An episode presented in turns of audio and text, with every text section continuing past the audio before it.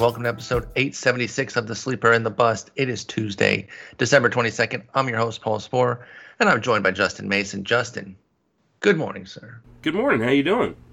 I am doing well. Um, we're a couple days from Christmas. It's it's that time. We're going to try to make the best of this year. You know, finishing off this year that has been awful. Uh, so you know, try, trying to trying to put some uh, holiday cheer into things and go out on a high note at least. How are you? I'm recovering actually. I I am I finished or tried to finish 2020 yesterday in just 2020 fashion.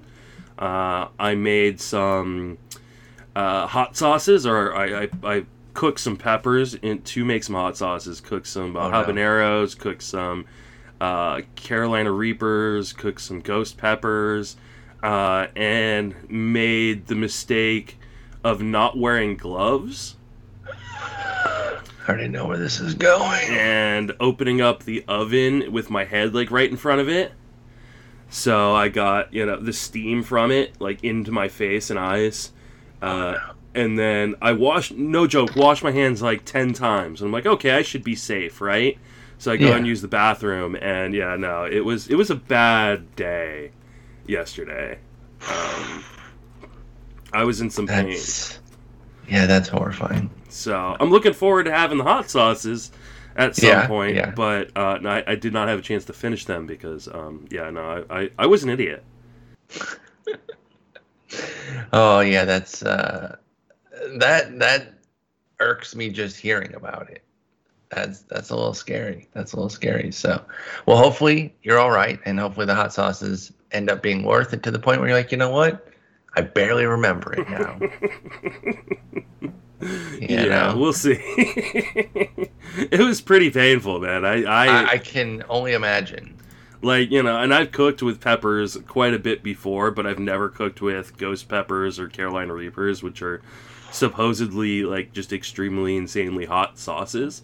Uh, and I mean, if just touching, you know, my face or my body, like, made it burn uncontrollably, I'm really uh, excited and scared about the prospect of these hot sauces. Well, uh, how about video of you taste testing and Yeah, send send it over for a Christmas treat? I'll me? live stream it. That that sounds great. I'm very interested in that. Uh, I'm also interested in talking about some baseball, some outfielders, because we don't really have any moves to discuss. I'm, listen, you know there is no bigger Michael Wacha fan, Mm-hmm. but he's just not making the grade to deserve a segment. Am I am I fair in saying that?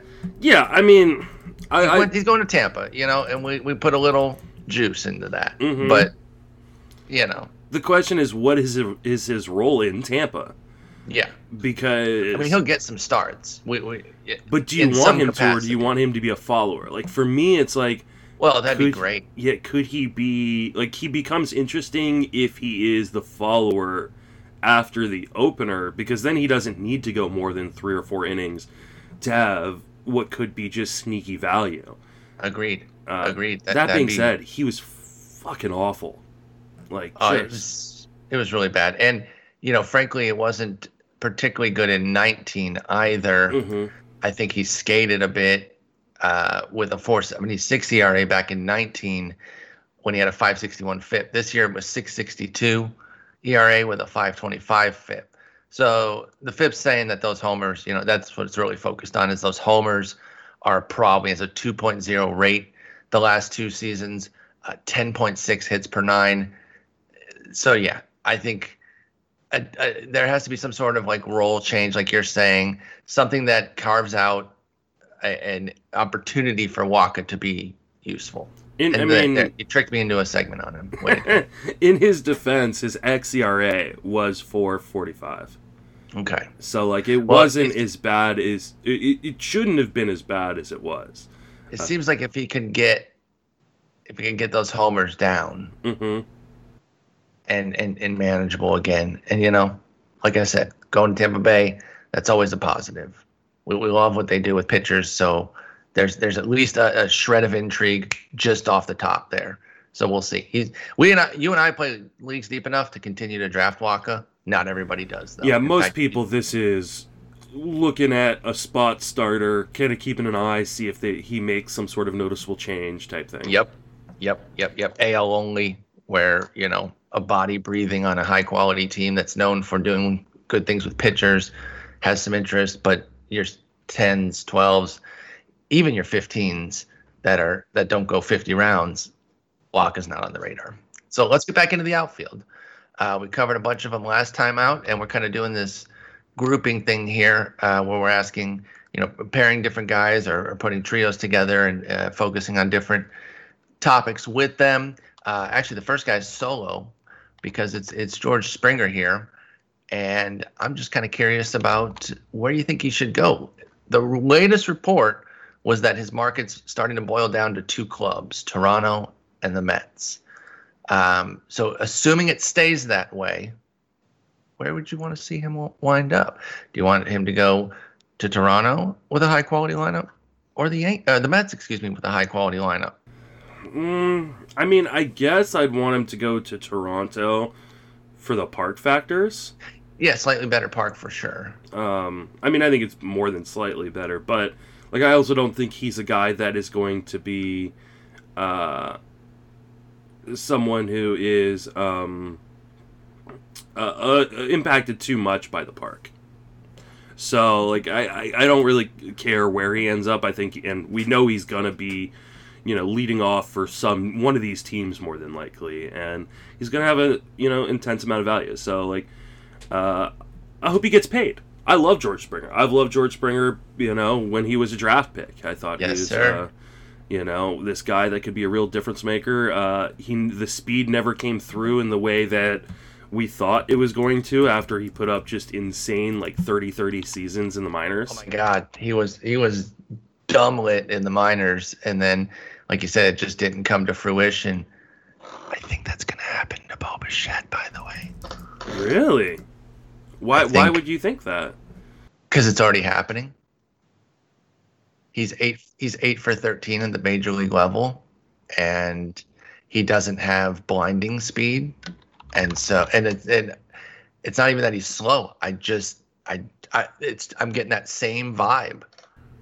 I think that that's a little crazy.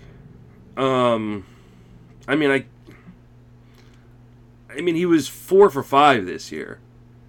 Yeah, he was be- much better this year. He was it was four for eight last year, right? Yeah, he was. Yeah, so I mean, you know, he learned some tricks of the trade. You know, yeah. now that he's long, you know, been in the league longer. Yeah, I mean, he's not like you're right. He's not like a blinding fast type of guy necessarily and I do think like as he gets older, the speed will decrease. Like, is he gonna be a th- like a thirty steal guy? No, but like I mean, even gonna be a twenty though. I think it's gonna be around there. You know, eighteen to twenty-two, something like that. Well, I mean, that's you know that's that Springer had 16. He was nine for 19 the the first full year that he had, so he just got bad on the bases. But I don't know. I, I don't. I, I think it's going to be in that realm. I think it could end up being more like what we saw with Springer than somebody who's going to steal 20 plus. And we'll see. We'll see. I, I mean, mean, I would. I, want to be wrong on that. I, I don't want to lose that, but you know, we saw it with Springer. You know, another guy we saw it with, who I don't see Bichette. Uh, all like I don't see Bichette being the same thing, but like Joc Pederson. I kept yeah. waiting for his speed to come. He stole he 26, 26, 31, 30, and has never stolen more than six I was, at the majors. so high on on Pederson, but I mean, I, these kept are saying that speed's gonna come. You know that the, those SBs are gonna come, and they never did. I think like the difference between one of the differences between a guy like Bichette and a guy like Springer is like the team construct. Like one of the reasons like Springer, I mean, you know, he also wasn't great at stealing bases necessarily. Um, but like this was an organizational change too. Like they just as a team don't want to steal bases. Uh, the Astros, whereas mm-hmm. the Blue Jays, I think were like they're ninth in stolen bases uh, last year. So like they're a team that are okay with pushing it on the base paths. So I don't necessarily have those same concerns. That being said, and we'll get back around to shortstop, prob- you know, in the new year. Yeah, yeah, we'll talk. We'll Um, talk more about it. But that's I'm starting little hot take there. to So, I'm starting to like back off of like the Bo Bichette hype. Like I think it's maybe getting a little bit out of control. you think Yeah, pick twenty? yeah. It's just. I And- mean, I that- love Bo that's- Bichette, but that there's So- a so- lot of proven talent um, going behind him. Uh, that I like. I, I don't know how Xander we. Bogaerts goes a full round later. I think I mean, that's crazy. Manny Machado. I mean, yeah, Bogaerts, Albies, uh, Arenado. It, I mean, Should Tim Anderson really be twenty picks away from him? He shouldn't. And that's, I mean, No. as much as I love the upside of Bo Bichette and what he could be, like, there's some of these guys that we know, like Anthony Rendon, like, is going Mhm. to pick 44. Like, Yep. That's 24 picks behind, uh, you know, I mean, aren't we hoping that Bo Bichette is the shortstop version of Starling Marte going at pick 48? I'm I'm with you, brother. So, I'm with you. Man. Like, I, So sorry to derail on on the Bichette train there. Um, this is why we never get through more than like six Uh, players. that, that's true. So Springer, you want to go to Toronto? I agree. Uh, I think between the two, I I would prefer that. I just love I love that line. I, I I like the Mets one too. I really do. It's really good. But something about putting a really strong veteran in there, and I'm not talking about like veteran presence and all that. Although I don't dismiss that entirely. Uh, that, like that that a quality veteran coming in can help things. Not not that you need it like you don't have to have some 30 something there to guide the team.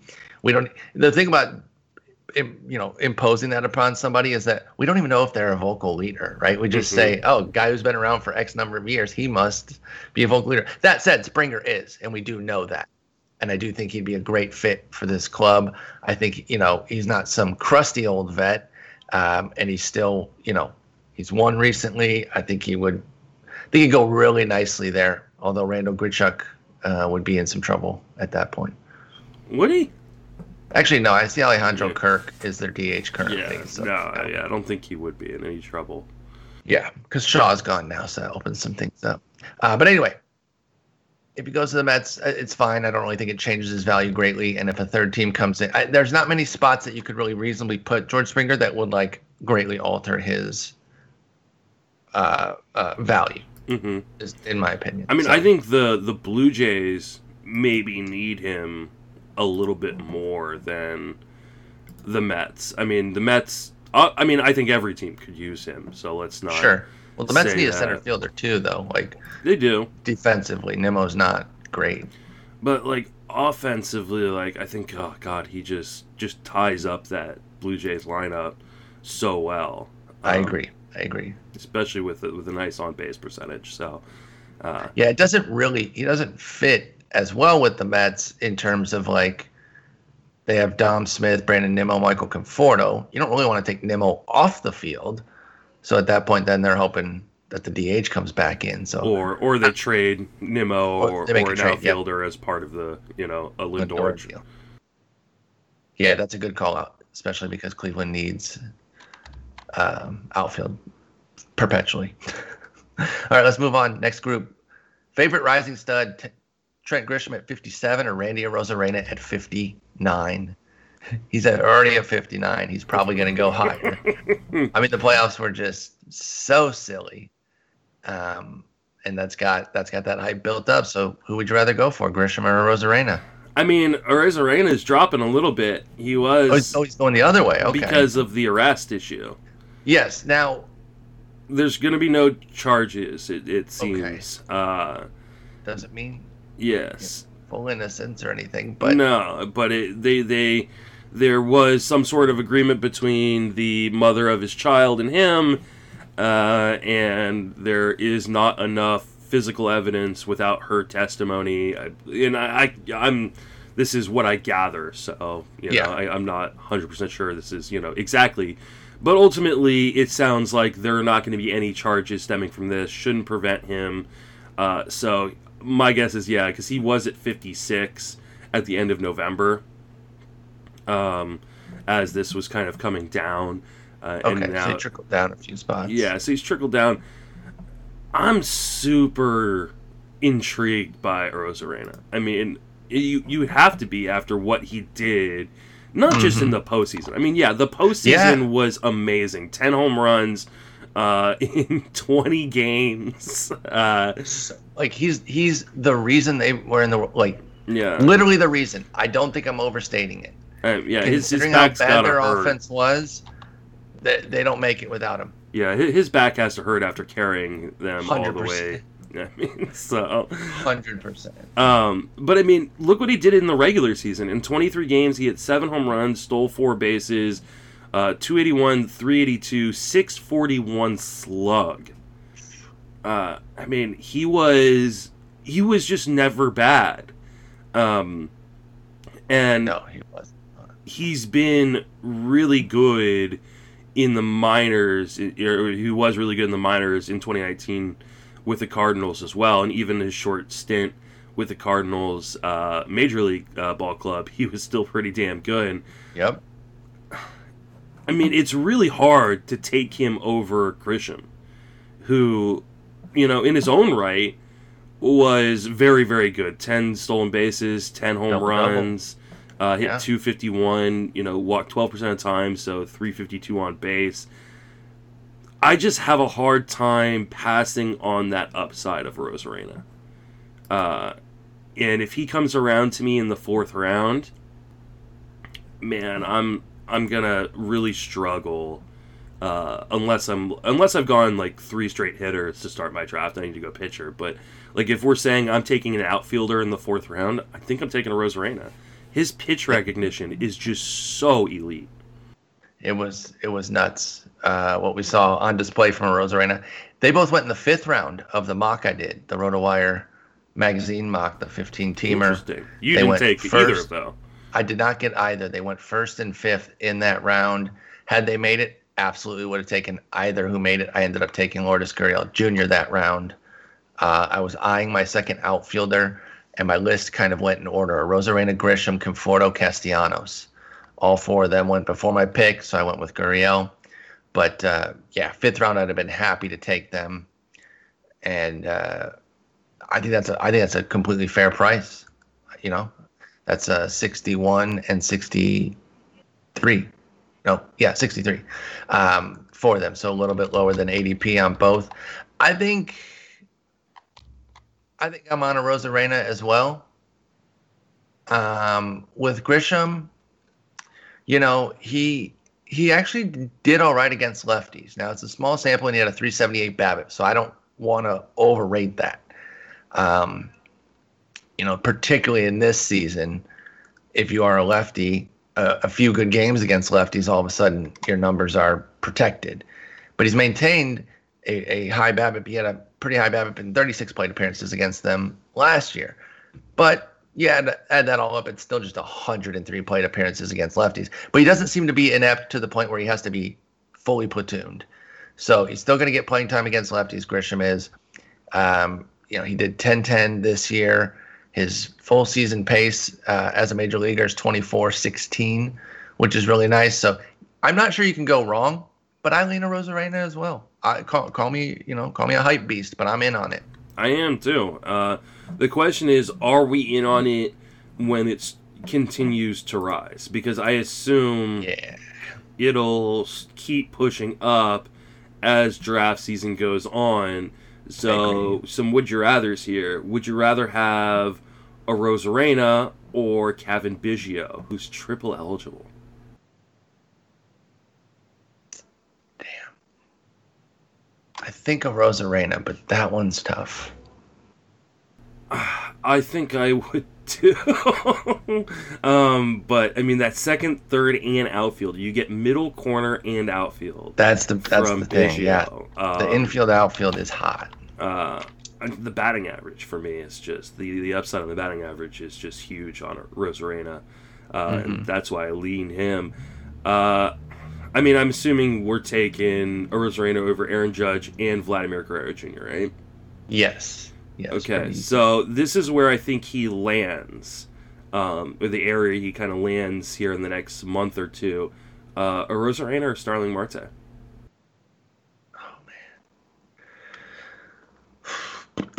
I'm gonna go Arozarena. I'm not gonna play the whole like, well, if I need speed, I'm gonna do this. No, no, I'm gonna go Arozarena.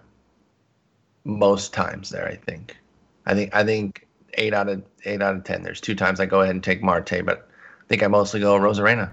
I think I do too, and that's. I mean, I love Starling Marte. I think Starling Marte is underrated, and like we're hype, we're hype beasts. Look at us. Like I think, yeah, he's gonna be a back of the third, early fourth round pick here pretty soon, and I think I'm here for it. Yeah, I can get behind that. I, really can. Uh, all right, speaking of Biggio, we already discussed him and this other guy, but I'm curious if you'd rather have them at second base or outfield, or in Biggio's case, throw in that third base eligibility. But Cavan Biggio at 58, Brandon Lowe 72. Their ADPs are less relevant here because I'm really asking about where you like where you prefer to deploy them as you're drafting. Obviously, it's it's going to be a lot based on on what you're doing with your draft. But if you're going in and like perfect worlding it, do you have a preference between the two, uh, infield outfield for the, for those guys, Biggio and Lowe? I think it's in the outfield uh, with the ability to go play second base. Second base is just so deep. Like, yeah, we really came so away liking guys. second base. Yeah, there's just so many guys at second base where like, okay, well, I mean, Kolten Wong's nothing super special, or or Cesar Hernandez nothing super special, but they're just you know they're usable and they're they're gonna have value. Whereas you start getting into the later part of the outfield and you're going, oh, okay, Andrew Stevenson, welcome to the team, I guess. so, like, uh, I, I, hope they don't sign anybody. Yeah. So straw, yay. Yeah. So I, I'm I'd much rather use them in the outfield uh, and have the ability to move them to second, and then Biggio can move also to third. But uh, I mean, I just love having these guys that can move around, especially from the infield to the outfield or from quarter to middle. Yep, and based on putting everything together yesterday in that mock, I totally agree. I think the way I was working things, filling the outfield, felt a lot better. Um, and I didn't get either of them, but I'm just saying I think that's where I'm going to default and then keep that second base or middle open instead. All right, better Blue Jay buy. Teoscar Hernandez at 68 or Lourdes Gurriel Jr. at 82. I mean, this this one hurts because I mean, you know, I've been a huge Teoscar guy for a long time, and finally mm-hmm. the breakout comes. But I think I'm leaning Gurriel. I definitely am because I took him over Teoscar yesterday, um, despite the ADPs. I, I, just, I don't know, man. Teoscar's breakout really just looks like Teoscar's run hot.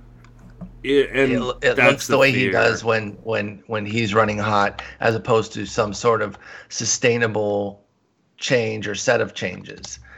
And so, I, I think there's more to more to what Gurriel's doing and building on. Whereas I think in a six month run, not that Hernandez like flops, I think it would still end up have, having been a really good season for him and probably his best yet, but not 146 WRC plus type. No, I, I think he is. I mean, the batting average is is where we're having issues here because I mean he hit 289 and that you know came off of what a, a 348 BABIP. Uh, and while like he hits the ball, I mean he is a Statcast dude. Like um, mm-hmm. I don't even need to bring up his Statcast page to look at it because I know it's going to be red. Um, but he just like nothing changed in his contact profile. I mean, nothing changed. It, it actually, his contact percentage actually was worse than yep. it was in 2019. He swung outside of the zone 34% of the time. His swing strike rate 15.7. Like, this isn't a guy who's going to hit 289 again. Um, you know, he's the guy that you know you and I talk about guys that I like that you know are that have the batting average variance and you want to pay for it in the down year like we did in 2019, I don't know that you want to pay for it again in the 2020 when he's coming off of this huge season. Um, so he's as much as I love Teoscar, I just don't know that I'm going to pay this price. Mm-hmm. Whereas Gurriel, I think I'm okay paying this price. I think his, you know, he obviously isn't going to hit 308 again uh, because that BABIP was you know 351. But I I much prefer his uh, approach. Uh, you know, his in zone contact 84 uh, percent. Um, you know, his just overall contact percentage, you know, 75.6. You know, he's probably more of a 275 guy. Yep. Yep. Um, but I think it comes with, you know, 25 to 30 home runs in uh, 5 to 10 steals. And Yeah. uh, yeah, I mean, it'll be interesting to see, like, he could be part of a Lindor trade. Because I think True. that's who reportedly Cleveland asked for as the centerpiece. Um, I don't know if Toronto wants to necessarily move a guy who's in the prime of his career and they they have him for you know affordable price uh, through Yeah, they got him in, like, a s- 2023. Yeah, it was a seven-year, twenty-two million dollar deal. Yeah, so I don't know They if still they have want to plenty of time move with him. Uh, but I mean, maybe that's what you have to do to get Lindor at this point. So uh, it's interesting that they're the team battling over uh, Springer and the guy who or team that's likely battling over Lindor. So right? They're, out here, man. They're they're. Hey, I like it though. Push. You got you got the core. You got a squad. Push. That is the way to do it. And so, uh, we'll we'll see how they continue to move forward, and and exactly who they go for and what they do. But I'm eager to see how Toronto continues to play it out. Gurriel over Hernandez for me. Like Hernandez, we'll still be rooting him on, but I, I I'm not paying the premium. I just can't do it. Can't do it. All right, uh, which met at their price, and a couple of these we talked about based on other positions. But Michael Conforto seventy six, Dom Smith ninety three, or Jeff McNeil ninety six. Oh, this is a tough one for me. I mean, I can eliminate one much more easily than I can pick between the other two. So I'll, I'll start with that. I'm eliminating Jeff McNeil. Um, Okay, yeah, I think that's fair. I just like I I think he is who he is at this point, which is a guy that is potentially like you know empty batting average. Um, Yeah, and uh, he, he doesn't stand up to those two. Yeah, no, I just I, I think he's overdrafted, and I don't know if it's multi-position eligibility uh, because he What? is outfield second, third. I don't hate his ADP. I think I just compared to these other two, I, I just I, I'm not I'm not looking to do that. I mean, you know, he's locked in batting average. He, he's I mean, he's a baby. He's a baby LeMahieu. He's yeah, I mean, yeah, he but like it's like if he hits twelve home runs and steals three bases, like that 300's great, but like that's not you can't be taking him in the top 100. Like I, he's not a top 100 player. There's no reason he should. Yeah, be. but what's the how realistic is it that he would only hit 12 homers? Um, I think it's pretty realistic considering he only hit four this year and he played 52 games. You're putting way too much stock into the two month season there. Or are we putting way too much stock into one good year in 2019? Because I mean, this I'd wasn't a guy. on on 133 games than 52. I mean, I get that, but like he wasn't a guy who showed like a ton of power necessarily in the minor leagues. Not a ton. I, I don't need a ton to get uh, teens home runs. You know, upper teens, low 20s. I mean, he's a 20 home run pace over his career.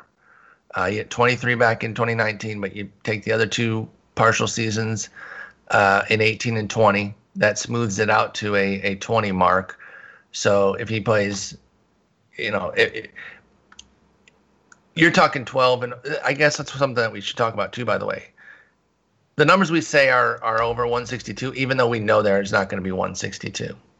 But I still think it's better to talk in full season scale, and then you guys can shave it down in your heads because we don't know what number there is. So I think it's still worth doing that.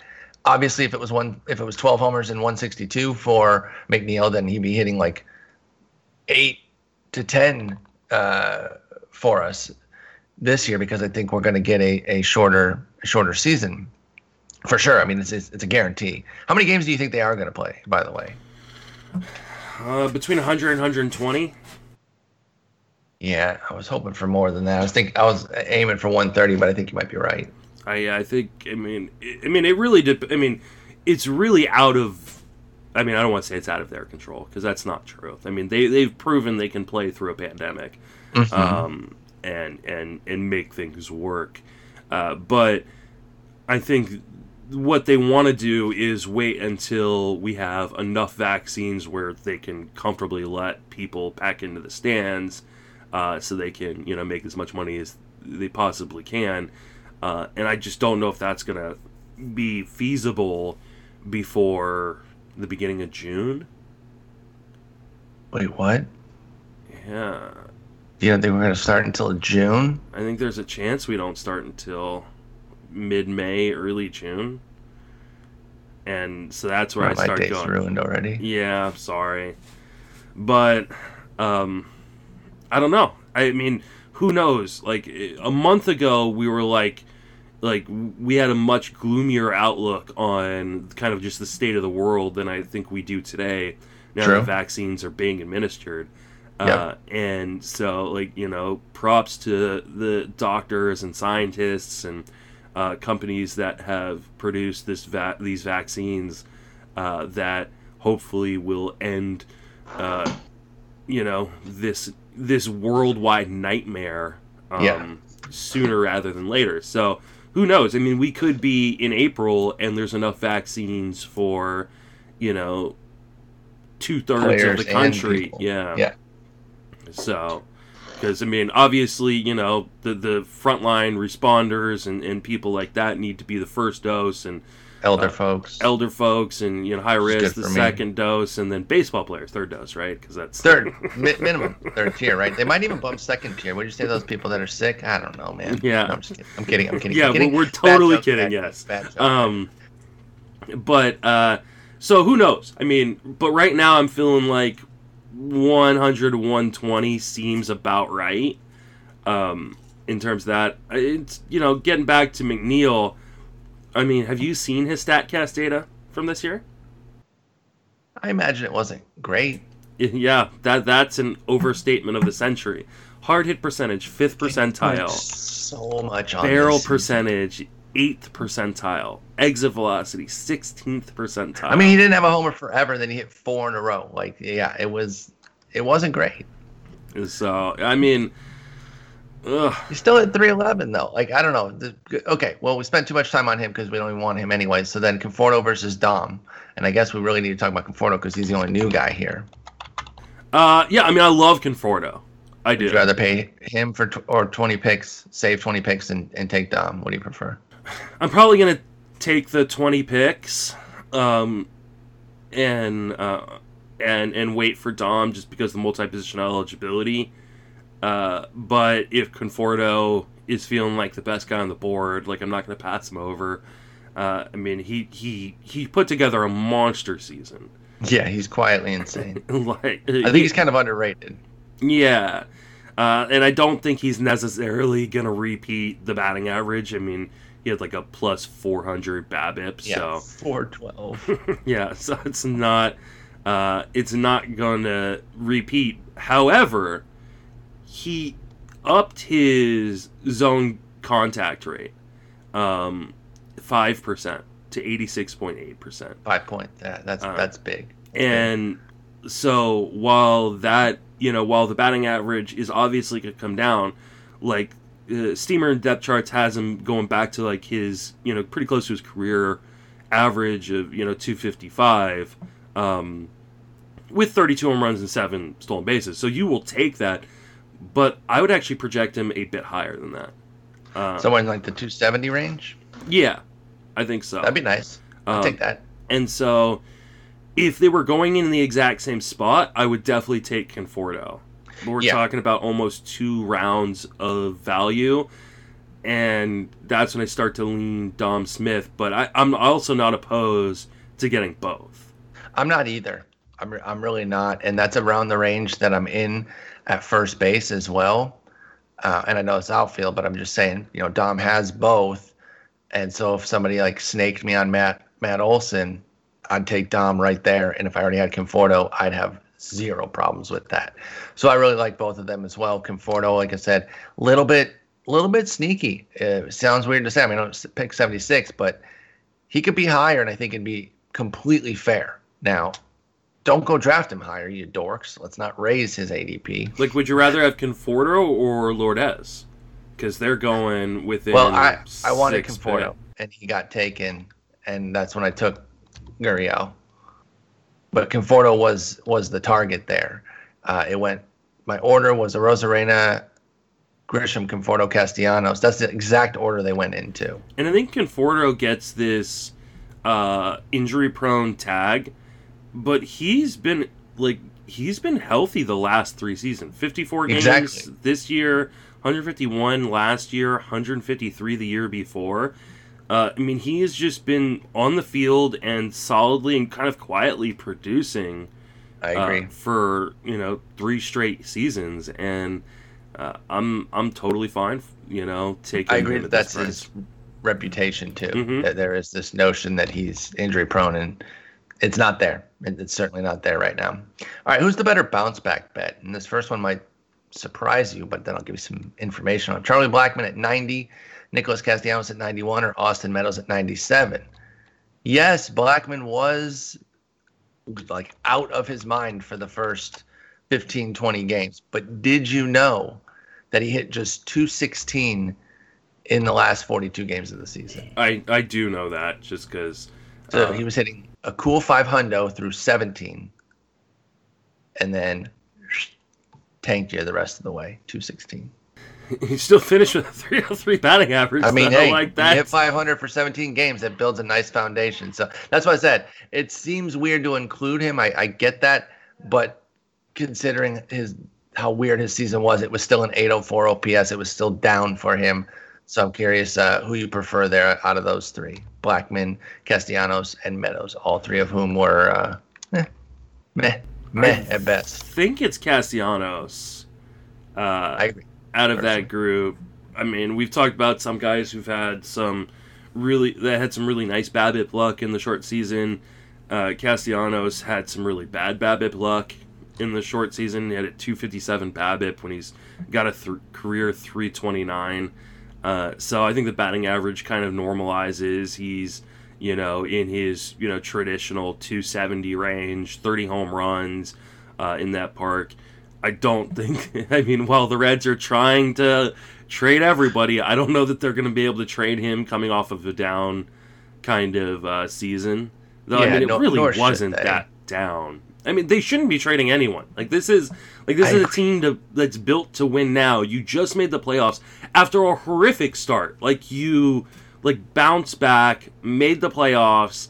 I know it wasn't the outcome necessarily that you wanted, but Mhm. this we may have been talking about the Reds being one of the best teams in baseball during the regular season had it gone 162 games. I to- I totally agree with that, man. I had high hopes for that squad, and they they just sputtered. By the way, a little bit of a similar situation with Castellanos. He was hitting 340, 411, 840, 14 games into the season, then hits 190, 263, 381 in the final 46. Still had seven homers though, uh, but it was it was tough. It was tough after that brilliant start. I know that uh, Vlad was excited about his call there, th- thinking. I mean, it was looking great. It was like, oh, here we go. And I loved, I love the idea of Castellanos in Cincinnati. And for some reason, their offense went cold as hell as a group.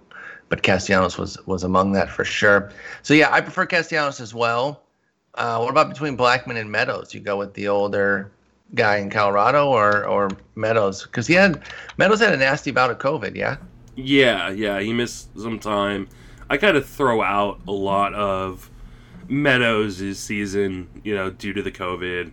Uh, mm-hmm. And he just never got it going. He just didn't. I mean, even in the playoffs, he didn't, you know, seem right. Mm-hmm. Uh, and I just, I mean, he's he's put together a long enough track record when healthy uh, in the majors and the minors to know that he is not the player we saw in 2020. So uh, I think he is probably, you know, uh, 25 10 kind of guy.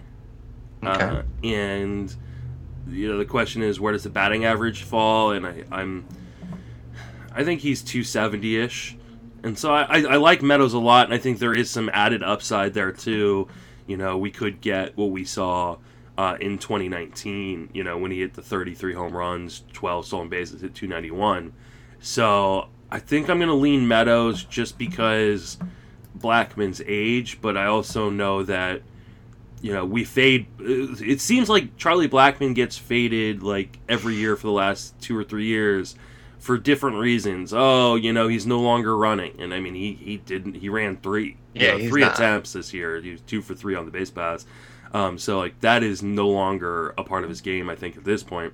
Uh, but I mean, that batting average in Coors, it's hard to want. Yeah, it's hard to want to fade him, but Yeah, I agree. I, I both of I, I think all three of these guys offer value. So I, I, I think so too. I think you can feel comfortable taking any of the three, but I think we're leaning on Castellanos, Meadows, Blackmon as a ranking order for us. And uh, yeah, that that's where that's where I come out on that one. Um, I will have I will have shares of this trio though for sure. Uh, who's who's your favorite home run uh, stolen base combo here between Byron Buxton at 112, Tommy Pham at 122, or Kyle Lewis at 123? I mean, it's Tommy Pham, uh, and uh, as much as I love, you know, what Kyle Lewis did for me in you know in this in this 2020 season, I'm super scared by that drop off. Uh, that drop off just is absolutely petrifying, and for those who don't know what I'm talking about, uh, I mean, he was the best hitter in baseball in in pretty much what the first half. I mean, he was out of his mind, and then he and Luis Robert just plunged together. Yeah. They Thelma and Louise right off the cliff. He he was Uh, hitting 368 in the first half of you know 2020, Jeez. um, and he hit 199 the rest of the way. So Saying that's not good. I am saying, but he still had the power.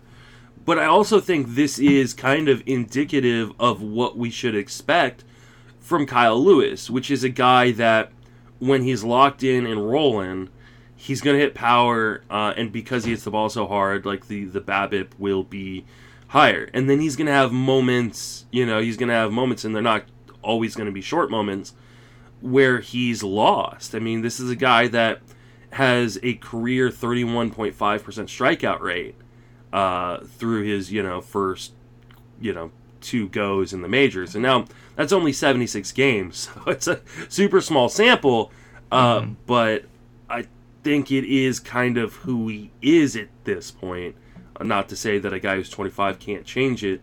Uh, and he definitely has a natural talent uh, to make to make adjustments. But I just I, I'm I'm worried about paying for a guy at this price and you know eating a 220 average uh, for a full season Yeah, that'd Um, be that'd be pretty rough. without having like the Joey Gallo power upside. Like, yeah, yeah, yeah. Where, where you don't really expect it. Obviously, Yeah. with Gallo, you know, he's he's around this price too, but you expect it. You know what you're buying into. Here, you're looking for more in the uh, 255 to 275 range with power and speed. Yeah, and so I mean, Tommy Pham, like, uh, you know, the the season was a disaster for Not him because good. because Not of, good, but it was mostly injury. Um, I think did he steal four bases in one game? I, I'm pretty sure he did. yes, right. he had. Oh no no, it was, it was two game. stolen bases in two games to start the year. Okay, uh, okay. and then you know get he gets hurt um misses a bunch of time i i mean Two, two in each of the first two games is what you're saying. yes yes sorry two in Yeah, each so of the first four, two games Four, So two four games of into the year. yeah four of his six stolen bases came to start the season um i just think he is traditionally a pretty safe commodity he, he's a guy that 20 home runs 20 stolen bases decent batting average uh, hitting on top of that Padres lineup.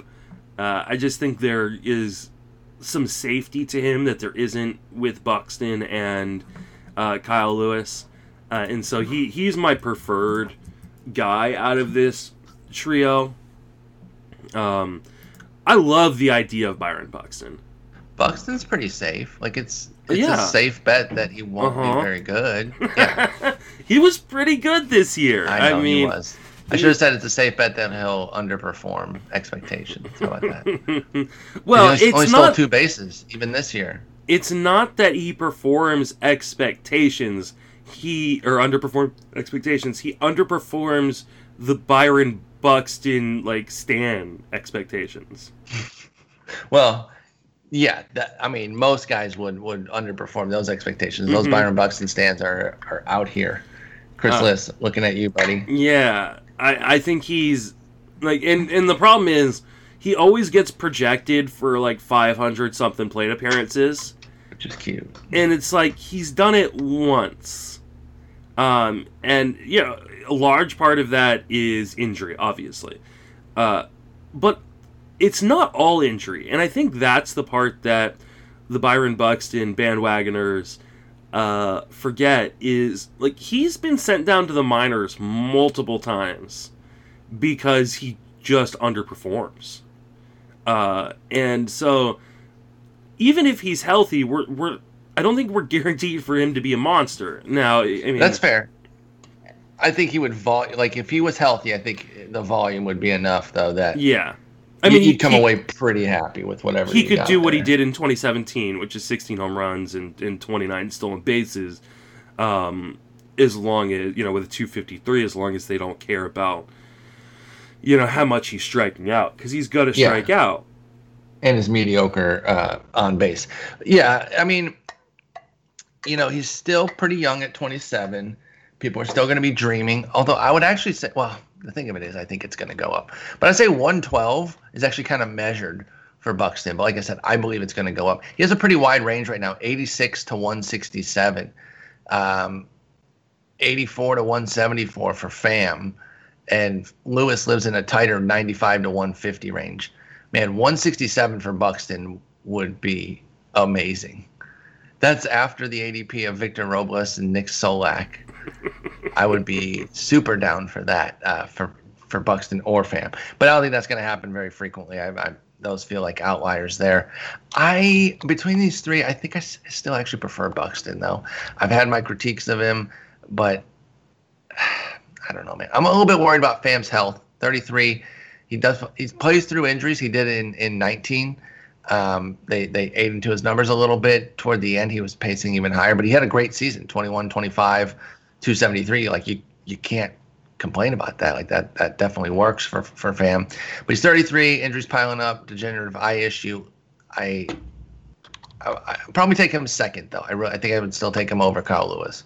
So I'm going to go in the order of their ADP: Buxton, Pham, Lewis. All right, last one. Oh, sorry, did you have a last thing? No, no. Okay. These three guys are not related, but I wanted to talk one more one more group of players. They're nothing related to these guys except that their ADPs are relatively close. Eddie Rosario 126, looking for a team. Alex Verdugo 131, and Wil Myers 134. Now we know Wil Myers is a Justin Mason fave, and this is the kind of year that you're hoping for, the one the one that he put up this past season, because he went off. Is that is that your choice right now, or or do you prefer him when he when he's running cheap? Uh, would you pay the premium, uh, relative premium on on Myers, or you go with Verdugo or Rosario? Uh, I mean, I'm not paying this premium on Wil Myers. I, I love me some Wil Myers, um, and I mean, I guess if I get him closer to, uh, I don't even know what his max pick is. Got to find him on the ADP real quick. It says max pick's 165. If I'm getting around could trade him. 150, I'm I'm I'm totally in. Uh, and so I mean, maybe there are some drafts where he falls enough where I get him. But the whole purpose of drafting guys like Wil Myers is to draft them on the downswing, is not Exactly. to draft them on the upswing. And on a team where the Padres, I think, stole second or third most amount of bases in baseball, he attempted only three stolen bases. Like, it was like the reason you I loved Wil Myers. A lot of people didn't like Wil Myers was because like you had the potential of the 2016-2017 seasons, which was you know 28 28 or 30 20 type of year. Uh, this year was great, hit 288 with 15 home runs, but only two stolen bases on three attempts. I, why was he the person not allowed to run on the team? Like I that Too busy hitting doubles, triples, and homers. I guess, but I'm o- I'm only slightly kidding. I mean, 31 of his 57 hits went for extra bases. Yeah, I mean, I guess that's fair. So, uh, I don't know. I, I don't know that I want to pay the price on Wil Myers as much. Oh, that part's definitely fair. Yeah, I can understand not wanting to. I really pay don't want the pay premium the on price him. on, any of these guys, honestly. Um, Yeah, I'm not super keen on on them either. Um, so stolen base SBA in the forecaster. I think that means like the opportunity potentials that they had. Stolen base attempt rate. His was down. Wil Myers was down at seven percent when it's normally twenty percent, nineteen percent, seventeen percent. So I don't think he has had as many chances to go either based on the fact that you know he might have been somebody at second base when he was getting singles and walks, and then all the extra base hits. So I think that played a role in Myers not stealing. I still understand why you're not really trying to pay the price, though. I, I get that. I get that. What about Verdugo? Um, I remember RazzBall was very big on Verdugo. Their their rate, their projection system had him really high, and I think they were they were pretty well validated, right? I mean, he had 308, six homers, four steals. That's a pretty good season. Um, how do you feel about him going into next year, a more full season? Does he continue to perform well? Can he get better? What What is your what, thought on Alex Verdugo? my thoughts on Verdugo are the same thoughts I had coming into 2019, which is that I think he's going to be a better real life player than maybe fantasy player. Uh, I mean, if you look at his uh, his projections from Steamer, I mean, he is like exactly like peak pre steroids uh, Melky Cabrera, which is a good batting average, 17 home runs, you know, less than 10 stolen bases, but you know, right near there We'll chip in, yeah. uh, you know, the good batting average. Like it's it's so yeah, it's it, it's good, it's fine, but it's not like you're winning your league with that or um and I mean he's gonna hit on top of that Boston lineup, which is still good. You know, I yeah, mean, exactly. he exactly. let off the majority of the season after about uh, mid August. There was only like three or four games after mid August where he was not leading off. So, I mean, he's going to rack up a ton of runs. Uh, I just don't know that in terms of like your stolen bases or your home runs, that either of those are the carrying tool. I, I think it's, or carrying stat. Um, I don't know. I mean, he's a rich man's Brandon Nimmo. I don't. Uh, that's not that's not unfair. That's not unfair. I like him. I think he is gonna be a real, uh, you know, and, and maybe he grows into more power. Uh, Yeah, you're drafting he's only him- 24. I think you're drafting him for average and runs, you know, which uh, you don't usually go out seeking those things. And so he feels like a weird pick, but he can be a great fit depending on how your roster is is, is coming together for Rosario. But I agree that like uh, for Verdugo, excuse me, I, I'm- I agree that I'm not like I'm not really dying to pay this or anything. I'll be curious how uh, RazzBall feels about him this year. Now that there is some hype, there there's some interest. I, I wonder if they still uh, if they still feel really good about him. Let's see, what's his ADP? Uh, 131. You know, uh, it was Greg Ambrosius got him at a, pretty good deal yesterday. Two, three, four, five, six, seven. Pick 157. Yeah, I mean, so I, you know, I'll take I'm, I'll take that. I'm fine with that. I mean, he that puts him around Michael Brantley, who he's kind of similar to. He's got great contact skills. I mean, he's Yeah. you he, his his zone contact percentage was 90% on the dot this year. Uh, the I mean, the problem is like, and I think it was Vlad that said, you know, said that Verdugo was like the gonna be the next, you know, Christian Yelich in terms of, you know, all of a sudden we're talking about this guy as a first rounder, and I see where he's going at. I just don't know that. Verdugo has that kind of pop in his bat that Yelich has, and I definitely Didn't- don't think he's got uh, the Yelich type speed. Didn't we Oh. say that about a, another? Um, And you got said about Bo Bichette too, right?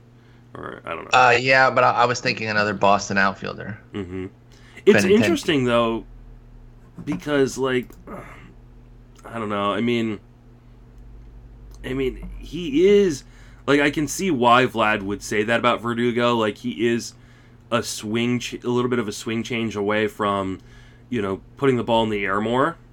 Mm-hmm. But I think one of the reasons why uh, he has such great contact percentages and has been able to kind of uh, put up some of these uh, good batting averages in his first kind of two full time major league seasons or close to full time major league seasons is because he doesn't try to swing for the fences. Yeah, I think it might be tough to maintain like a power surge while holding the batting average. Now that'd be amazing. That'd be like the ultimate development. But I certainly don't think you can buy Verdugo expecting that. So I think you buy him with specific needs.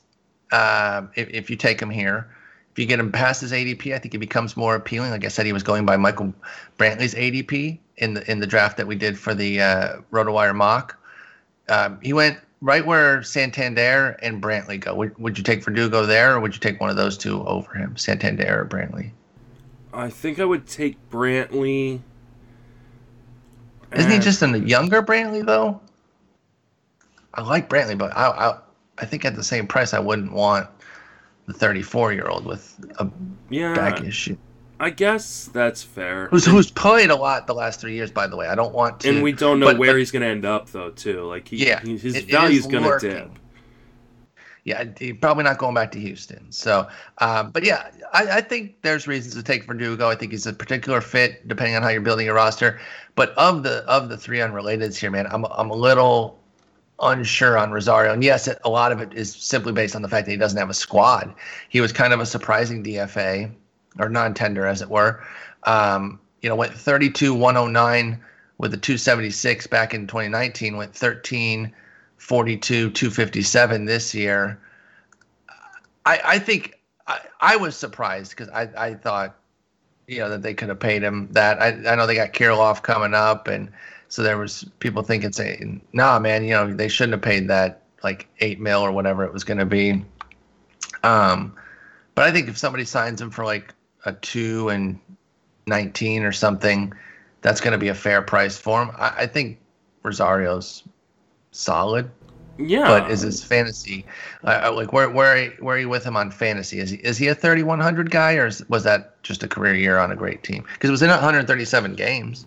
yeah no i think he is a 3100 guy uh, depending on where he ends up the question is where does he end up um, i mean he isn't a great defender so you know he, he's like the opposite of like the verdugo where i said like i think verdugo is a better real life player than he is a fantasy asset Yeah, uh, yeah. and i think Rosario's a better fantasy player. Yeah, Rosario's a much better fantasy asset than he is a real life asset, and so the question is, does he have a full time role wherever he lands?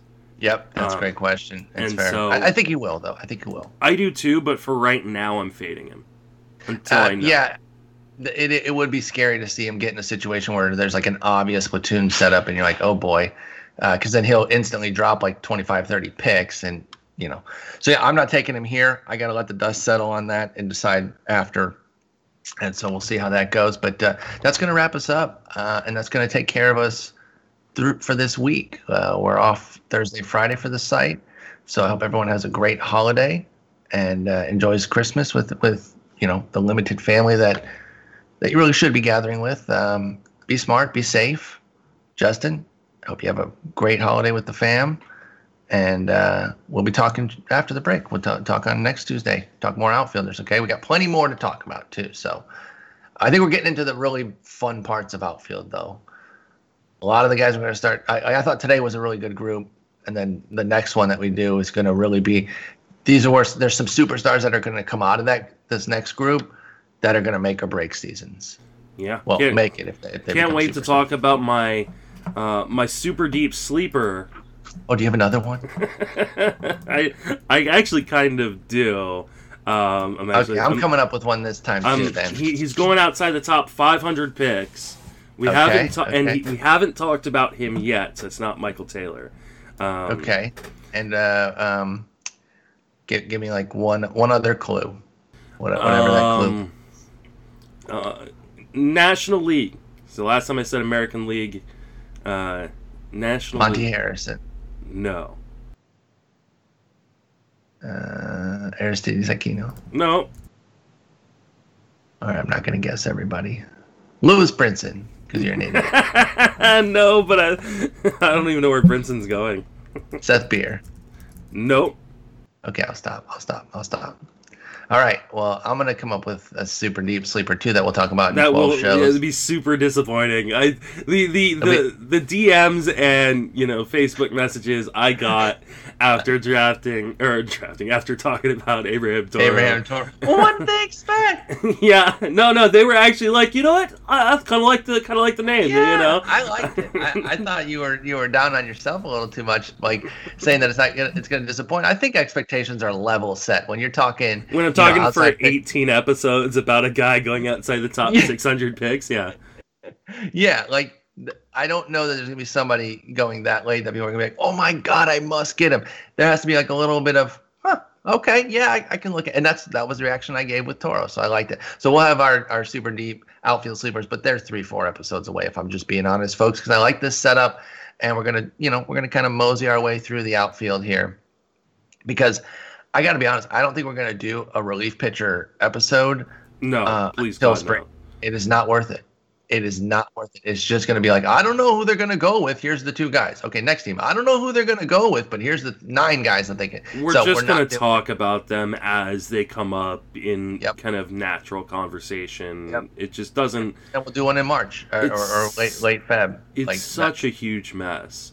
It's um, so bad. I did that. I did that. Uh, I, I did the draft yesterday, and it, it's it's just a mess. Like I just piled up some guys I have a, a modicum of interest in. Ninth round got Taylor Rogers. Thirteenth round got Jordan Romano, Giovanny Gallegos, and Tanner Rainey uh, in the twenty third round. And okay? none of them might be like it's. There's a huge potential that none of them are the closer on their given teams by the time the season. Like that's why like these these mock drafts uh, that happen uh, for for these magazines like are so difficult. Like, and I don't Oh, yeah. think people realize like. Um, I mean, RotoWire does, I think, it right in terms of how late they do their mock drafts. Because I know, Mhm. like, there are other mock drafts for other magazines that happen in like November, and it's like, what do we know? Like, nothing. you Yeah, know, but, they, but they got a deadline. They got to hit. yeah, the- they've got they've got to get able to get it to the printer and make sure it's all printed out and on newsstands for you know beginning of January and stuff like that. But uh, I mean, this is like if you're if you like gambling on uh, on relief pitchers, like this is the time to draft. But if you're one of those people, yeah, go ahead. I'm sorry. Yeah, if you're one of those people that's like, no, I like to have an idea of what I'm what I'm drafting. And you Um, can't draft right now at no. all. You can't even come close to a draft table because you're going to find that it's an absolute cluster so fast. And the, and the chat was even talking about it. Like I think it was the fifth round or something, and like uh, Hader, Chapman, and Hendriks went, and someone's like, "Well, there goes the reliable closers," and they weren't wrong. And Hendriks doesn't even have a squad. Like, what if he goes somewhere with another stud and they just want to build a, a one two punch and he's not even a closer? So it's a nightmare out there, but we'll talk about it down the line for sure. But more outfielders on Tuesday. Hopefully, some holiday moves, although I'm not banking on anything. But uh, all right, Justin, have a good one. We'll talk soon. take it easy.